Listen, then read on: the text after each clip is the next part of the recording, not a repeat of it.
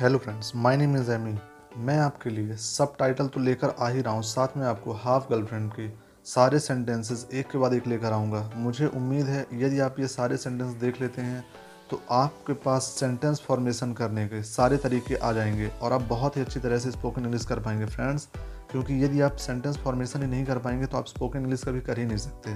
तो चलिए शुरू करते हैं। मैं डेली आपके लिए एक पेज इसके लेकर आऊँगा और सब टाइटल वाली सीरीज़ तो मैं कंटिन्यू कर ही रहा हूँ। फ्रेंड्स हमारा पहला पेज है, यहाँ पर आप देख सकते हैं प्रोलॉग। प्रोलॉग यानी होता है प्रस्तावना। यहाँ पर बोल रहे हैं, Chetan Bhagat they are your journals you read them I said to him यानी कि मैंने उससे कहा दे आर योर जर्नल्स ये तुम्हारी पत्रिकाएँ हैं यू रीड देम और तुम ही इन्हें पढ़ो।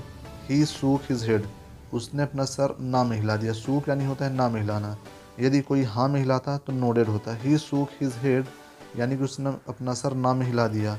Listen I don't have the time और patience for this I said getting irritated getting irritated मतलब होता है झल्ला कर, चिढ़ कर बोलना।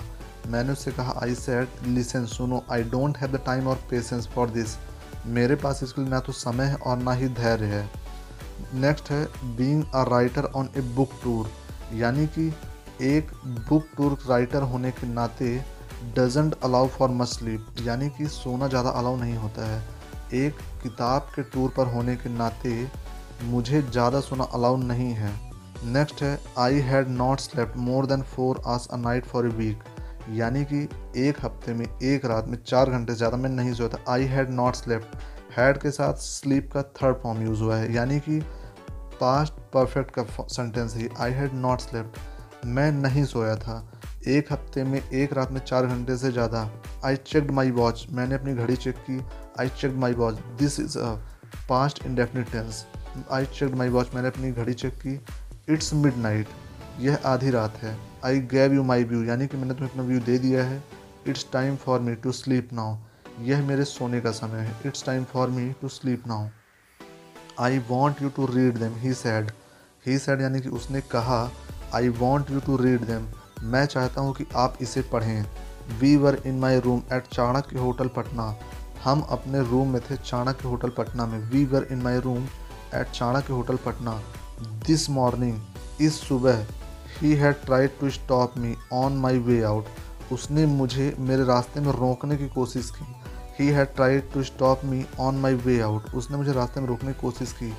Then he had waited for me all day फिर देन फिर ही हैड वेटेड उसने इंतज़ार किया फॉर मी मेरे लिए ऑल डे पूरा दिन, यानी कि उसने पूरा दिन मेरे लिए इंतज़ार किया। I had return late at night मैं रात में देर से लौटा। To find him sitting in the hotel lobby to find यानी कि मैंने उसे पाया sitting in the hotel lobby वह होटल की लॉबी में बैठा हुआ था। I had return late at night to find him sitting in the hotel lobby इसके बाद नेक्स्ट है just give me five minutes यहाँ पर वो बोल रहा है just give me five minutes sir he had said यानी उसने कहा just give me five minutes मुझे सिर्फ़ पाँच मिनट आप दे दीजिए।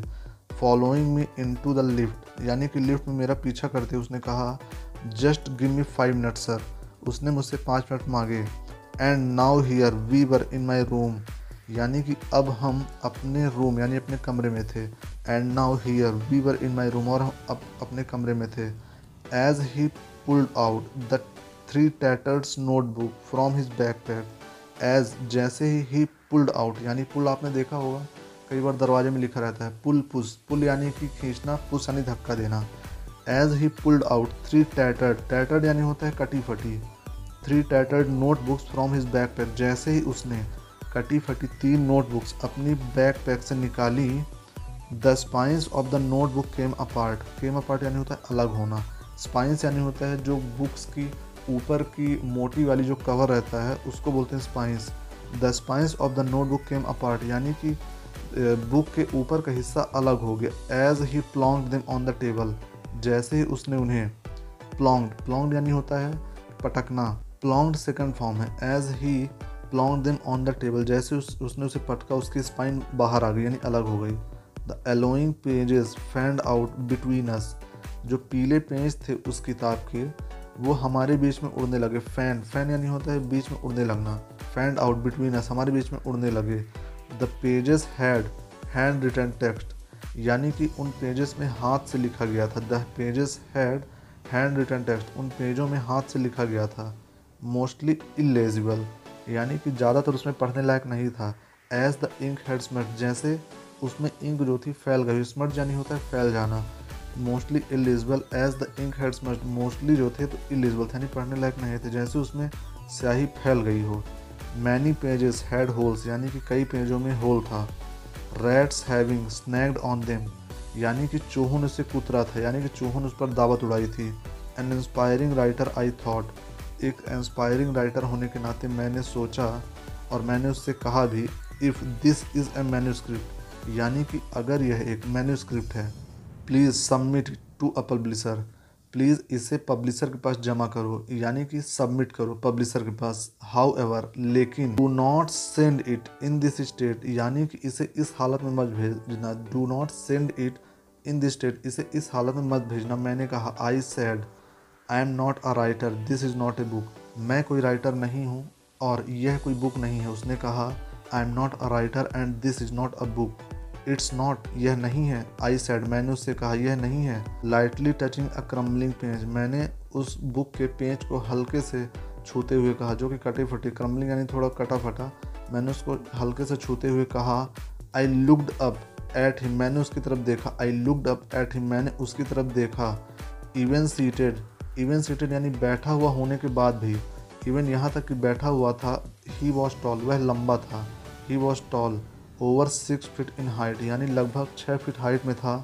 ही हैड अ सनबर्ड यानी कि सूरज की रोशनी में सुखाया हुआ, जिसको बोलते हैं sunburned outdoor ruggedness about him यानी कि बाहर से थका हुआ था वो। जैसे सूरज ने उसे जला दिया हो या सुखा डाला हो।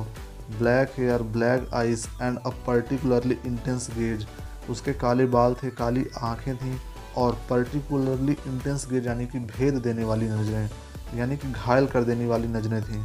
ही वॉर अ शर्ट उसने एक शर्ट पहनी थी two sizes too big double थी और बहुत बड़ी थी for his lean frame lean यानी होते पतला।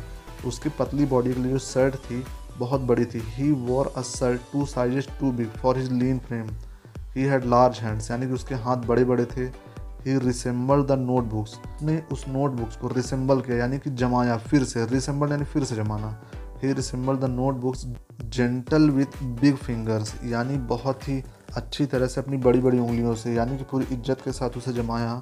ऑलमोस्ट केयरसिंग द पेजेस यानी कि बहुत ही देखभाल के साथ, लगभग देखभाल के साथ उसने उस पेजों को जमाया। केयर यानी होता है देखभाल करना। What are these I said यह सब क्या है? मैंने उससे कहा what are these I said मैंने उससे कहा वॉट आर दीज यह सब क्या है? आई हैड अ फ्रेंड मेरी एक दोस्त थी, मेरी एक दोस्त थी। यहाँ पर दोस्त थी या था, यहाँ पर राइटर अभी नहीं समझ पा रहे हैं।